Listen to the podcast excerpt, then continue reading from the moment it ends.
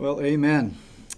Well, I want to invite you to take your Bibles and turn with me to Nehemiah chapter 7 as we continue our journey uh, through the book of Nehemiah.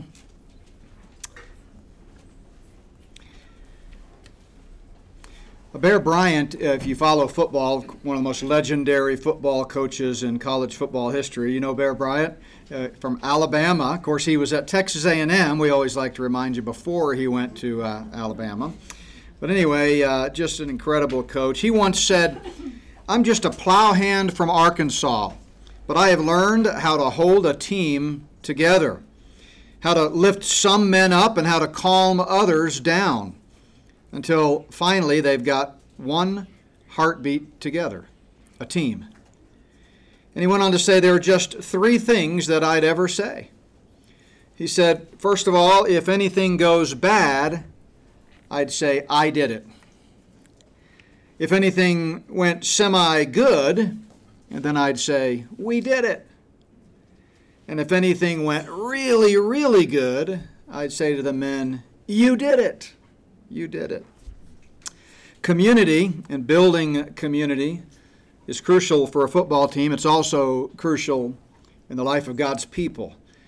It's crucial in the church. That's why Paul said in one of his prison epistles that we should endeavor to keep the unity of the Spirit in the bond of peace.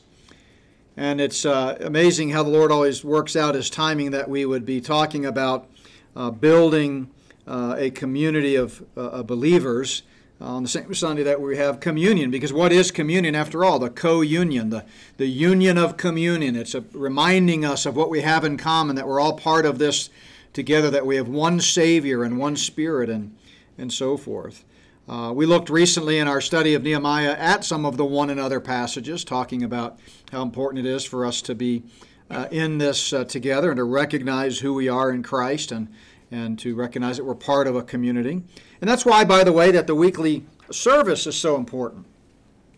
You know, the Bible reminds us not to forsake the assembling of ourselves together, as the manner of some is. You know, back in early in the first century, uh, when the church was just a couple of decades old, people were already beginning uh, to struggle with faithfulness in church. And uh, that's vital. That's part of God's divine design, this assembly. And I know Plum Creek Chapel is, is a unique church. Every local church is unique. You know, the mission never changes. We're here to spread the gospel and make disciples. The local church's vision is unique to each geographical setting and, and the churches themselves. And Plum Creek is certainly unique. Uh, but God's been faithfully using this church for over 20 years to proclaim the gospel and build up believers in the faith. And I don't know about you, but I love our church. I love coming together on Sundays. And even though uh, with the, uh, the synergistic relationship we have with NBW Ministries and people coming from a variety of places and a huge audience uh, online, we still it still comes down to this this light on a hill, so to speak, that God planted uh, through our uh, founding pastor John Schrag over 20 years ago, right here. Actually, he didn't plant it right here in Sedalia, but this is where God had planned all along for this to be in this building. And uh, that's, that's who we are. So we come together uh, to, to fulfill our purpose and to build one another up, to build a healthy community uh, of believers. Uh, over the last 2,000 years, obviously, the importance and significance of gathering together at, in church on Sundays uh, has ebbed and flowed. Uh, Frankly, today in America, where largely the church has become apostate, most gatherings are just social clubs. They really aren't fulfilling uh, the mission of the church. But early on, at least in America, even before the founding of our country, when the pilgrims came over in the early 17th century, they took church attendance serious. In fact, there was a law on the books in uh, Virginia in 1610 that if you missed church three Sundays in a row, you could get the death penalty. That is no joke. So uh, we are going to be discussing that at our next board meeting. Uh, hey, whatever we can do to boost attendance, right? I found this interesting. Recent statistics on accidental deaths These are accidental deaths. Uh, studies show 20% of accidental deaths occur in an automobile, and 17% of accidental deaths occur at home. And then it drops precipitously 0.6% occur on a train, plane, or boat. 0.4% of accidental deaths occur as a pedestrian is walking on the street. But here's the good news only 0.001% occur during a worship service. So the moral of that story is if you come to church, you, you'll live longer. You know, that's uh, actually that's true if you look at the Word of God. So, what was Nehemiah building? That's the question on the table this morning. You know, uh, what was he building? The wall was complete. We read about that last week, Nehemiah 6:15. Well, if the wall is complete, why do we have seven more chapters in this book? What was he building? Well, he wasn't building a wall as much as he was building a community, a community of believers. Now, we're kind of looking at the whole chapter, but don't fear, I'm not going to read all 73 verses, uh, frankly, because I don't think I can pronounce half the names in the rest of this chapter. But I do want to read the first five verses. So if you want to follow along, if you uh, have your Bible, if not, uh, we'll come put these verses up on the screen as we get to them. Uh, and by the way, if anybody needs a, an old fashioned print Bible, uh, most people have Bibles on their phones and mobile devices now. But if you need one, we've got a stack of them in the lobby. Uh, they're free, they're brand new. If you'd like to, one, you're welcome to it. Or if you know someone else that needs one, feel free to pick one up and pass it on with our uh, with our blessing. But uh, Nehemiah chapter 7 verse 1 says, "Then it was when the wall was built, and I had hung the doors, when the gatekeepers, the singers, and the Levites had been appointed, that I gave the charge of Jerusalem to my brother Hanani, and Hananiah, the leader of the citadel, for he was a faithful man and feared God more than many." And I said to them, Do not let the gates of Jerusalem be opened until the sun is hot. And while they stand guard, let them shut and bar the doors, and appoint guards from among the inhabitants of Jerusalem, one at his watch station and another in front of his own house. Now the city was large and spacious, but the people in it were few, and the houses were not rebuilt. Then my God put it into my heart to gather the nobles, the rulers, and the people, that they might be registered by genealogy and I found a register of the genealogy of those who had come up in the first return. That's from Ezra. And found written in it, and that's when he then launches into a lengthy list of the different people based on, in some cases, their genealogy, in other cases, their geography, uh, that were part of this community. So, what I'd like to do this morning is just give us four do's and don'ts of community building. What does it mean to build a community, which is really uh, what Nehemiah was building? We've got seven more chapters, counting today, uh, of life in Jerusalem as they had been regathered into the land after the exile. So, four do's and don'ts. We'll start with a couple of don'ts first. Number one, don't confuse a construction project with a building process. Don't confuse a construction project with a building process you know, throughout church history and even going back into ancient Near Eastern times, people have been prone to elevate the material, icons, images, brick and mortar, above the real substance. That's certainly true today. Uh, you know, churches uh, build these, especially you know, in the last, uh, say, a couple hundred years ago, or you can go back before America into the medieval times. These massive buildings, ornate, beautiful, uh, lots of imagery. But yet, from a spiritual perspective, they're dead. There, there's no vibrancy there. There's no connection to the Lord. There's no, uh, no few believers there. And I fear that has really become true in the United States in these great last days of deception. As I, uh, uh my new book goes through the editing process, I'm dealing right now, uh, late last night, on a, a, section that, that just highlights just how apostate the church has really become. Uh, to be sure, people all over America are gathering just as we are in a building. But in those cases, it's more about the building than it is about the Word of God and what it means to be a community uh, of believers. Uh, I remember one when I was in academics uh, uh, in a major city, uh, Houston, Texas. There was a church that launched a, a campaign, a billboard campaign, in which they were opening different satellite campuses all throughout the whole metropolitan Harris County area.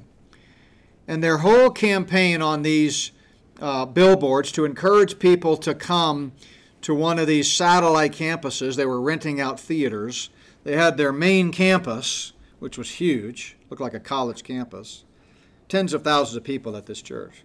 But their billboard ads simply said this they showed a nice uh, cushioned theater seat, and the caption read, Come visit us at such and such a camp, at, you know, satellite campus, wherever it was in that region. Same experience, comfier seats. That was the, that was the carrot. Come here, you'll be comfortable. Don't confuse a construction project with a building process. You know, here at Plum Creek, we are so amazingly blessed with our facilities. I hope you appreciate just how blessed we really are, having been in many churches as a guest speaker and been in a few churches as pastor. Uh, I've never seen anything like it. We are state of the art. It's beautiful. Now, we're a small church, relatively speaking. It's all relative. I've been in a lot smaller churches, but, you know, in, in general, people would consider Plum Creek a small to medium sized church, at least on the campus here. But our facilities are phenomenal. Uh, God has really blessed Plum Creek Chapel. Uh, in recent years, through the generosity of God's people, we've been able to pay off our mortgage. We've been able to reinvest uh, the, the, the, funds that the Lord has provided to shore up some things, to pave our parking lot, to do some remodeling, to finish out some sections, to install a new sound system like we have uh, today. Um, and, uh, you know, God's word reminds us if we're faithful in what He's entrusted to us, He will increase our stewardship. We want to remember, we want to continue to be faithful. And, you know, Paul, one of our deacons, Paul Roberts, does a phenomenal job of just really taking care and, and striving for excellence in, in what we do here. Uh, and I love that. But, you know, this principle reminds us that this could all go away tomorrow and we're still the same community of believers. And I want us to remember that. I mean, believe me, I'm thankful. I'm thankful that we do have comfortable chairs and climate controlled facilities and nice restrooms and good technology. All of that makes my ministry tasks a lot simpler. Praise God. But let's not forget what it's all about. It's about a building process and building a community of believers. And I might add, if uh, the trajectory of our world continues on its current course and the Lord does not come back soon, we may actually find ourselves in a situation where the building matters less than our unity as a church body. So we see in verses 1 and 4, which we read, that uh, Nehemiah says, When the wall was built, and I had hung the doors, Besides repairing the walls, the builders had to repair the gates. The last part of the project was setting the doors uh, in the gates to close it in. If you remember from chapter 6, verse 1, Nehemiah had added the parenthetical statement At that time I had not hung the doors in the gates. The wall was done, but we hadn't hung the doors.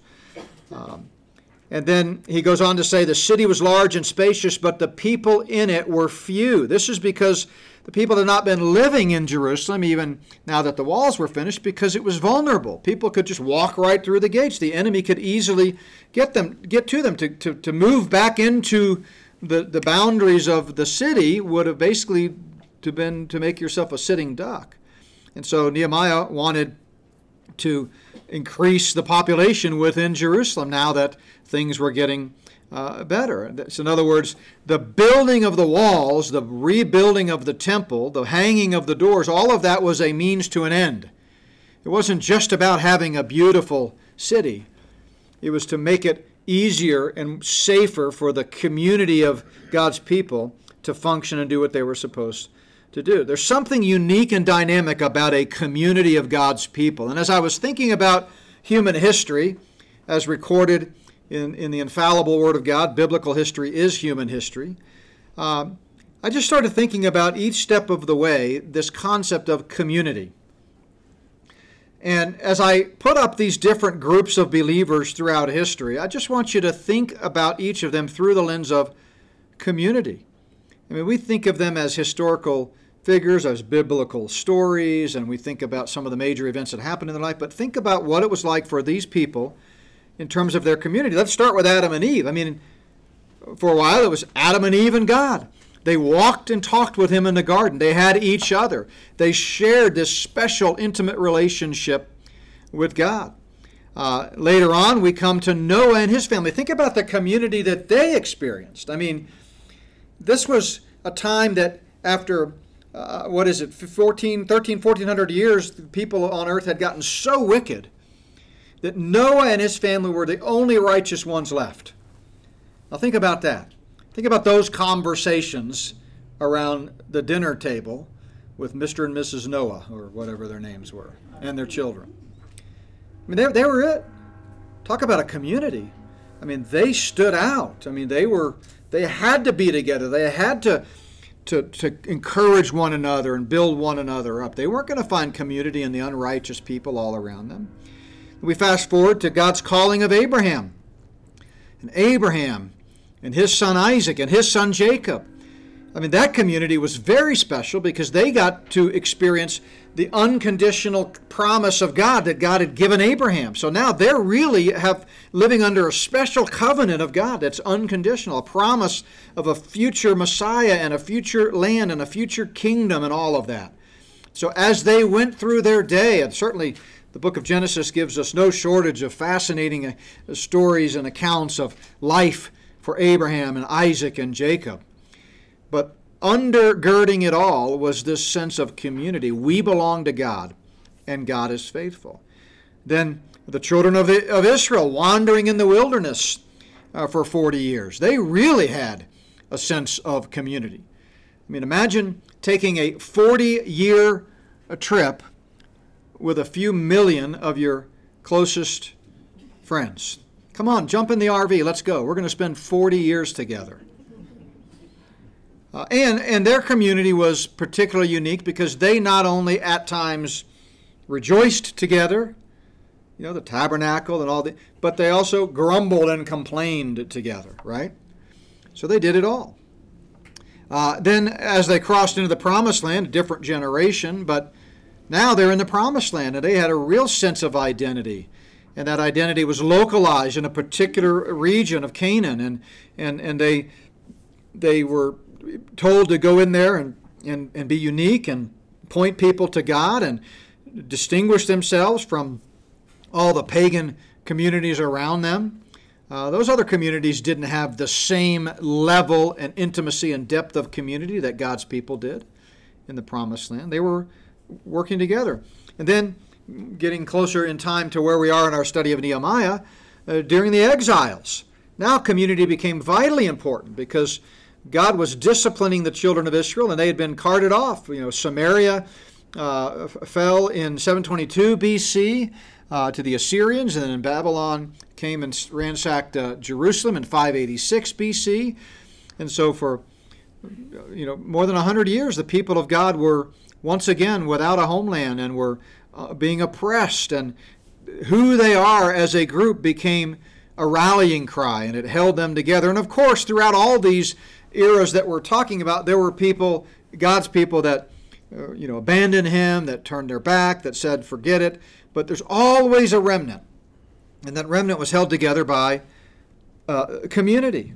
And then you fast forward to the present church age. In the early days, the early believers had a very real, conscious sense of community. They were rallying around the risen Savior. In great power, God, out of suddenness, started the church on the day of Pentecost in 33 AD. And it was a powerful beginning. And the believers met on the first day of the week. And they, they encouraged one another. And the apostles did some teaching. And it slowly began to spread westward. But so too did the persecution. It began to spread throughout the church, so that three decades in, they were already facing intense persecution under Nero, and it only got worse as you go through the first century with Domitian by the end of the first century. And they got to the point where their community meant literally hiding out. having secret codes. Uh, their church gatherings were not anything like what we have today in, in a free country, such as it is. Uh, it's still free. You know, we still have an open door policy, right? We still, anybody can come through these doors on Sunday and worship the Lord here. We welcome them. We got donuts and coffee. I don't think they had donuts and coffee in the first century. They kept the doors shut. They had to make sure these weren't Roman spies sneaking in. There was a real sense of, of community. Uh, and then, of course, we could think of the persecuted Christians throughout the last 2,000 years, and especially today.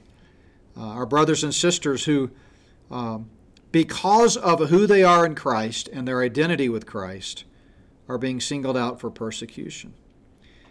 So it's all about a building process, not a construction project. And what we are building is community. Paul said, the body is one and has many members, but all members of that one body, being many, are one body, and so also is Christ. For by one Spirit we were all baptized into one body, whether Jews or Greeks, whether slaves or free, and have all been made to drink into one Spirit.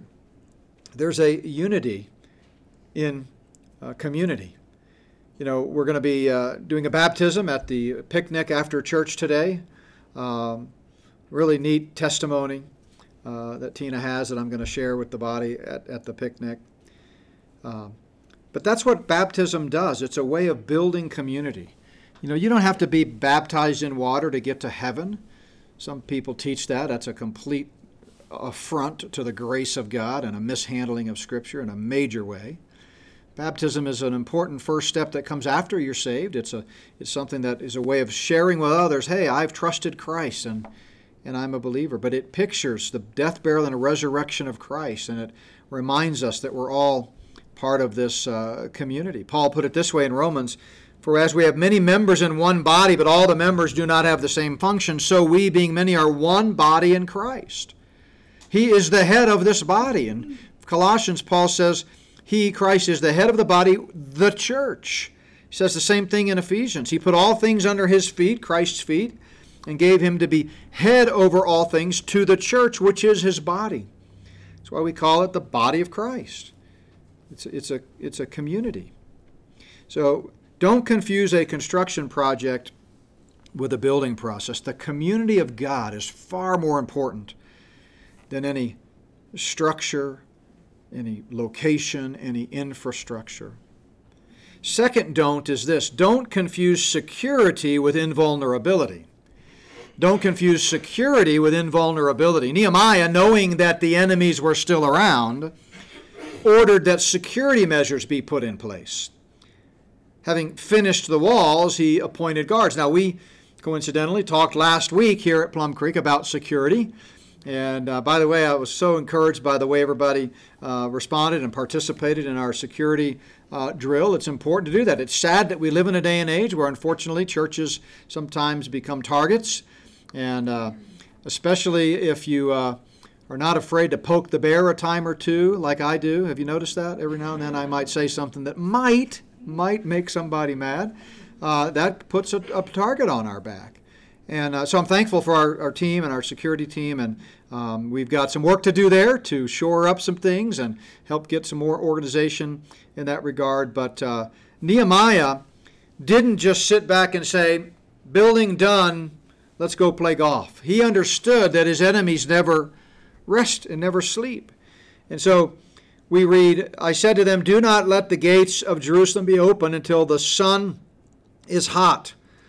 Uh, to minimize the threat of potential invaders, Nehemiah ordered that the gates of Jerusalem be open only during the busiest hours of the day.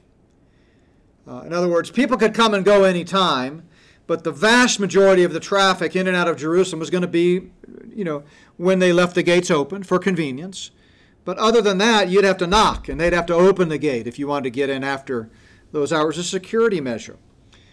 Uh, he, he said, We're going to have guards and let them, uh, you know, let, let them stand guard. Gatekeepers usually were posted at the temple entrance, but in this case, Nehemiah posted them at the city entrance because of the imminent danger. As I mentioned, people had not been living in Jerusalem uh, the small population made it even more vulnerable to attack than it would have been if it had been a city full of people.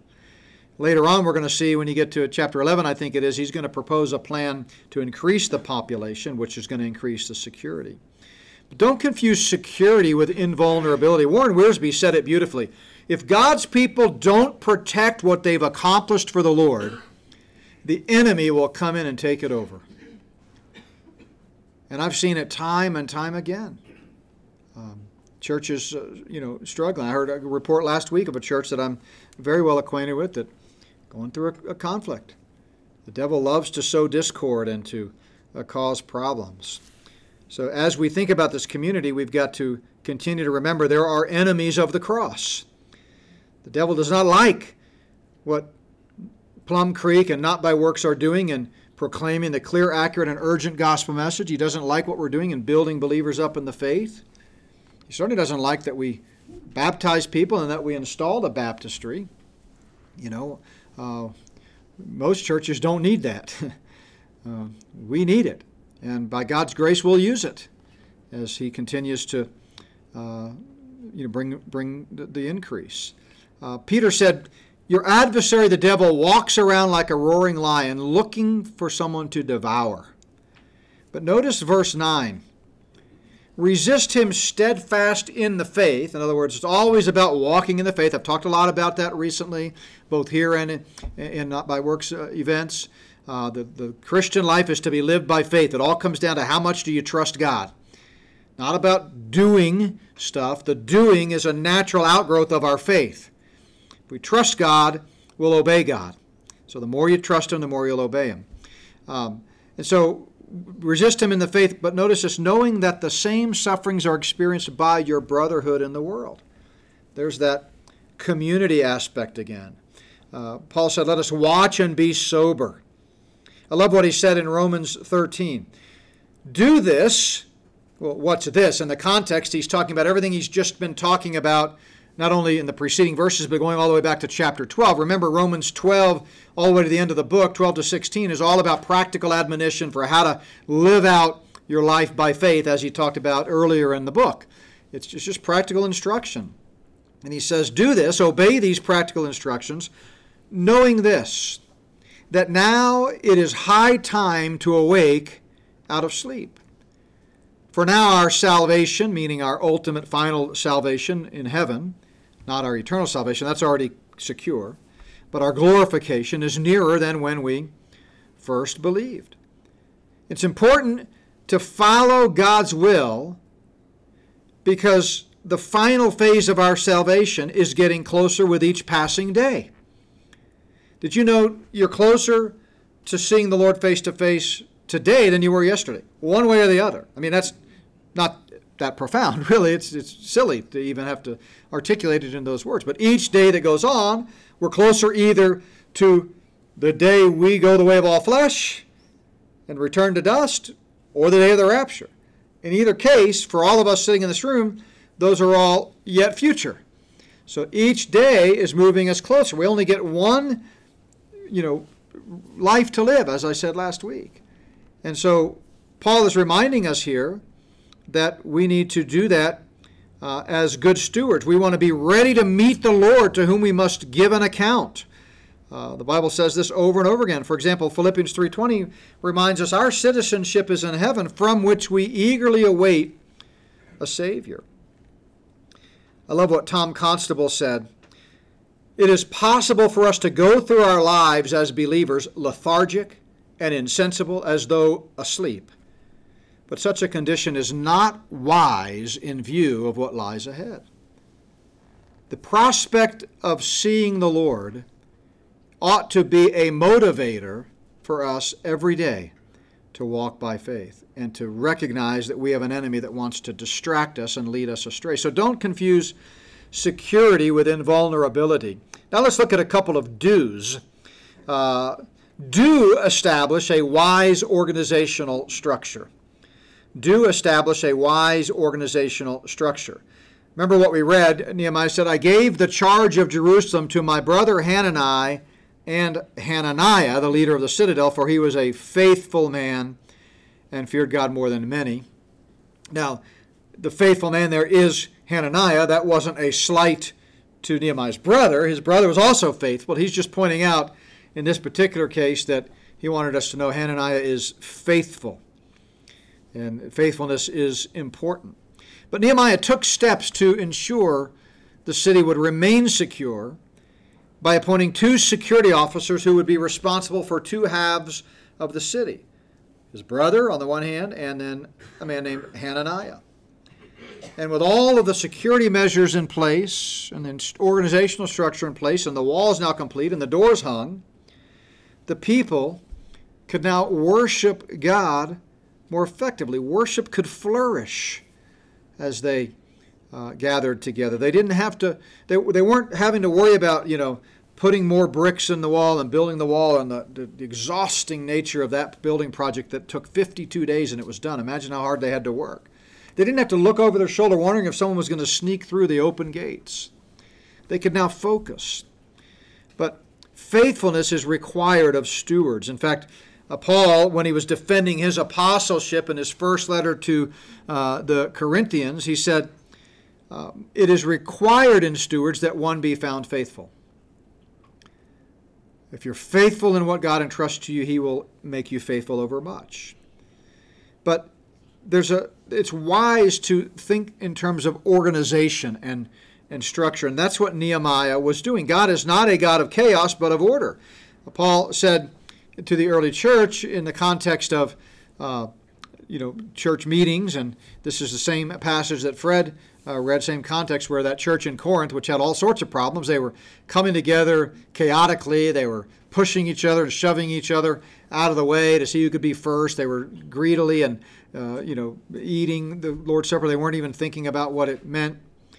And in this whole con, plus the gifts of the Spirit were being exercised uh, just chaotically. And Paul says, God is not the author of confusion, but of peace, as in all the churches of the saints. Let all things be done decently and in order. So again, I was thinking about uh, examples throughout history how God has called his people to pay attention to detail and do things according to a plan. You know, we think about the panoramic view of, of biblical history, human history, and we, we, we see the big picture, we see stories, we know accounts, but do we really stop to recognize how much God revealed himself in very minute details each step of the way.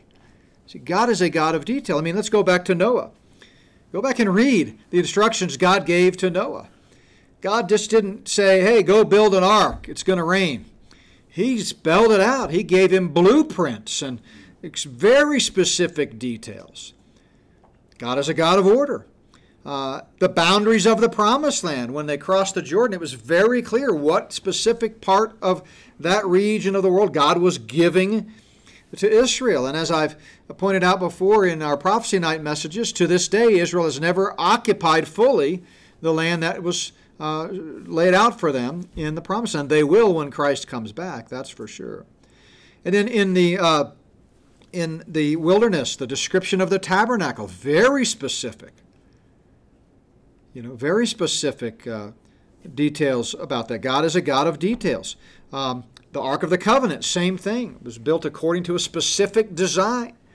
Organization and detail are important. Same thing with the temple. I mean, there are so many passages that talk exquisitely about Solomon's temple and then ultimately Christ's temple that Ezekiel describes in nine chapters at the end of the book of Ezekiel. And it's nothing but detail. Um, the whole Jewish system, the laws and regulations, these are all very specific details. And unfortunately, in, in Israel's case, they, they couldn't see the forest for the trees. They became overly obsessed on the details and missed the fact that these sacrificial systems, that everything pointed ultimately to the substance which is Christ, as the writer of Hebrews talks about but they were very detailed. For a period of time, God put in place the law to be a steward over Israel to help draw them to Him and tell them more about Him and remind them that He's there. The, the Levitical system was not a means of gaining eternal life. You couldn't get saved simply by keeping the law. The Bible tells us in Galatians, by the works of the law, no one will be declared righteous. But it was nevertheless a detailed, very specific organization, organized plan that God put in place to help lead and guide the people. And similarly, today, if you read the New Testament, God gives us a lot of instruction about the local church, about church government and offices and who's to do what, and how do you do church, and how do you do orderly worship. See, an organizational structure is, is critical. Throughout history, God has called His people to pay attention to detail and do things according to a plan. That's why in these great last days where we see the setting of the stage all around us, you better be focusing on the details of Bible prophecy because they're there for a reason. And, and so many churches neglect that, which is naive because it's, it should be self evident to anyone with half a brain that the, the stage is being set. You know, why do you think Israel became a nation in 1948? Because we're getting close. There needs to be a nation for Israel to be regathered into when Christ comes back. Why do you think we see the World Health Organization and the World Economic Forum and the UN all collaborating to put in place a global digital ID so that the Antichrist will be able to roll out the beast system that the false prophet that I'm writing about right now will be able to preside over. These are things that are important to know. God didn't put Bible prophecy in there so that everybody could just go, well, nobody agrees on it, so I'm going to ignore it. People don't agree on a lot of things, right? Doesn't mean they're not important. I mean, I think I can't remember I said this last week here or in an interview I did this week, but you know, people don't agree on abortion. You think that's important? People don't agree on LGBT. You think that's important? People don't agree on homeless. The fact that people don't agree doesn't mean it's not important. It's especially true with God's plan of the ages as clearly outlined in Scripture. It's absolutely important. So, do establish a wise organizational structure. And then, lastly, do establish an environment of unity.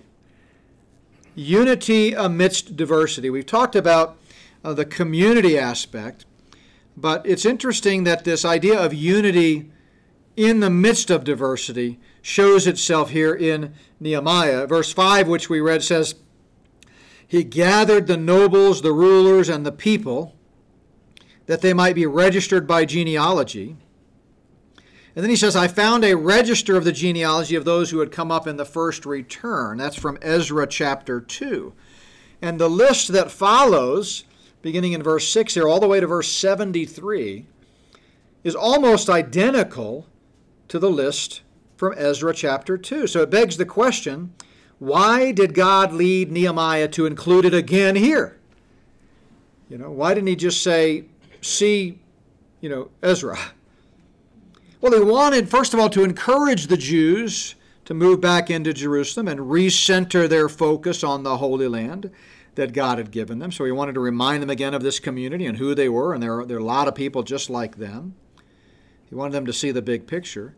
But I think the repetition of this list also was a way of God confirming his faithfulness in preserving his chosen people. God's loyal love, the, Hebrews called the chesed love, was that he was never going to abandon them, never forsake them. He was bringing them back into the promised land, just as he always said that he would. God wanted them to be reminded that they matter. I love what the old preacher J. Vernon McGee said, like only he could say it, about this list. You know, why did God include this list twice? McGee says, Well, God is saying, I know these folks, and I want you to know that I know them. It's a testimony for all of time in the written word of God. These people matter. These people matter. Another great stalwart of the faith, Warren Wiersbe, said the important thing is not to count the people, but to realize that these people counted. And there is unity in diversity. So Nehemiah organized the population according to this vast diversity in the Jewish community, based both on their, their lineage, their genealogy, as well as in some cases where they didn't have their genealogical books, they just organized them based on their geography. He wanted them to know they needed each other. Now, I'm not going to read, obviously, this whole section. As you can tell just by glancing at your Bibles, it's a, it's a just name after name after name. It's kind of like the begat section of Genesis, right? But I did go through and and read these and just was trying to think what's the significance of each of these. I've given you the big picture why we believe God included this in uh, the text here. But as we think about this idea of unity and diversity, you can learn a lot about these people by looking at the meaning of their names. You know, in Hebrew, the names usually had some significance with the person. They would even change their name when God would do a major work uh, in their life. So let's just look at a few. I kind of spot checked uh, some of these. It would have taken hours to look every one up, and I intended, I started out doing that, but I realized you know, you start looking at lexicons and looking at the data and trying to figure out what these mean, and it, it would take forever. So I just picked a few. First of all, we look at verse 7 and we see the reference to Zerubbabel. Now, Zerubbabel was a significant member of this community. He was the head of the tribe of Judah. He was the prime builder of the second uh, temple. He's he's called uh, you know one of the the leaders. Um, and then you see uh, in verse 11 the reference to uh, Pahath Moab. Pahath means uh, governor. He was a military leader, military governor, if you will. These were significant people in the mix. But guess what? There were also some insignificant people. Uh, for example, the word parosh there in verse 8 means a flea. A flea, like what you'd find on a dog. Or actually, let's think of it as on a cat. A flea on a cat, right? Flea. That's all we know about this guy. Why did his parents name him Flea? Well, one can only wonder. And then you look at verse 13, and you've got this uh, fella, Zattu. Sound like a sneeze, right? Zattu. You know, I searched trying to figure out what his name meant. The best I could come up with is Israelite. so talk about insignificant. This guy, he's a Jew. Yeah, thanks for sharing. We we figured that much already, right? Uh, Zattu. You read the word Zattu and you go Zattu. You too? I mean, who who is this guy, right? And then you've got the innocent. The word Zakai there in verse 14 means innocent, pure. You've got the rebellious. Verse uh, 10, you see the word arach. It means wild ox, rebellious. All kinds of people in this group. Verse 35 talks about harim. Harim means dedicated. I love this next one, verse uh, 47.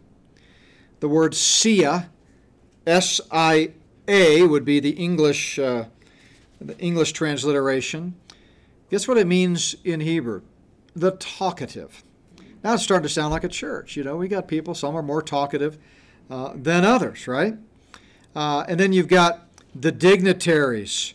Verse 22 Hashum, we read, is the one who stood beside Ezra. I can't wait to get to chapter 8. It's one of my favorite chapters in Nehemiah because first thing they do once they get this all organized and built, the doors hung, is they have church. They have a big service where they read the Word of God, uh, and it's just amazing some of the things that we that we read there. But this Hashum there in verse 22 was a dignitary. He's the one that stood beside Ezra as he read the law.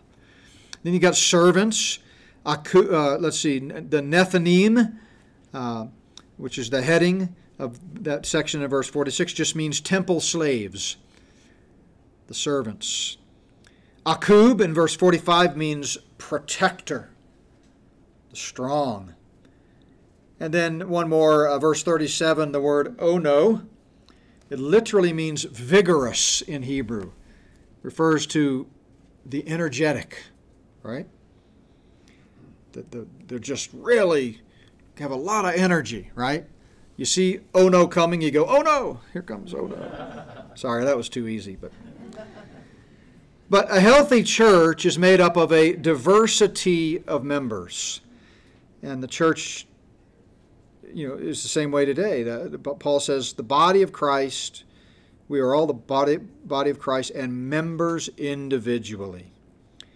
So we need to establish this environment of unity. God has really blessed Plum Creek with a wide variety of people. We've talked about this before in our study of Nehemiah, in fact, so I won't belabor the point.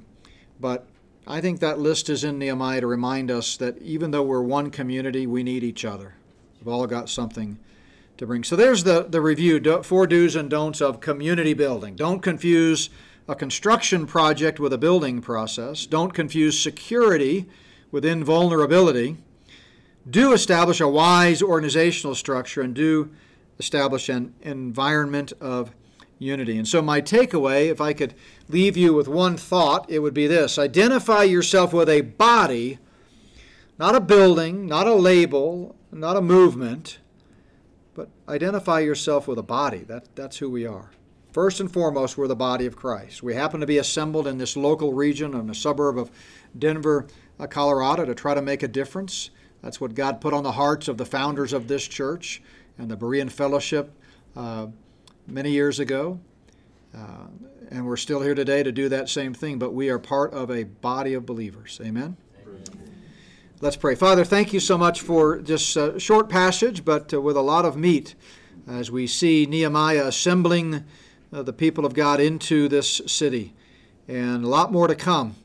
And we know that, Lord, nothing happens by accident in your plan, and you have prepared us today the same way you've prepared the people of Israel. And so, Lord, I pray that you would raise up uh, men and women and young people alike to, that are strong in the faith, bold, prepared to uh, fight whatever may come our way that are willing to encourage one another, pray for one another, lift up one another, do the things that the New Testament church is supposed to do as we eagerly await your return. And uh, Lord, we just pray that today, if there's someone who is listening to this or watches the video after the fact at some point and doesn't know you, so they have no community, they're not part of the family of God, I pray that the Spirit of God would get a hold of them, convict them in such a way that they yield to the drawing of the Holy Spirit and they place their faith in Jesus Christ and Him alone as the only one that can save them. Lord, we love you and we thank you. In Jesus' name we pray. Amen.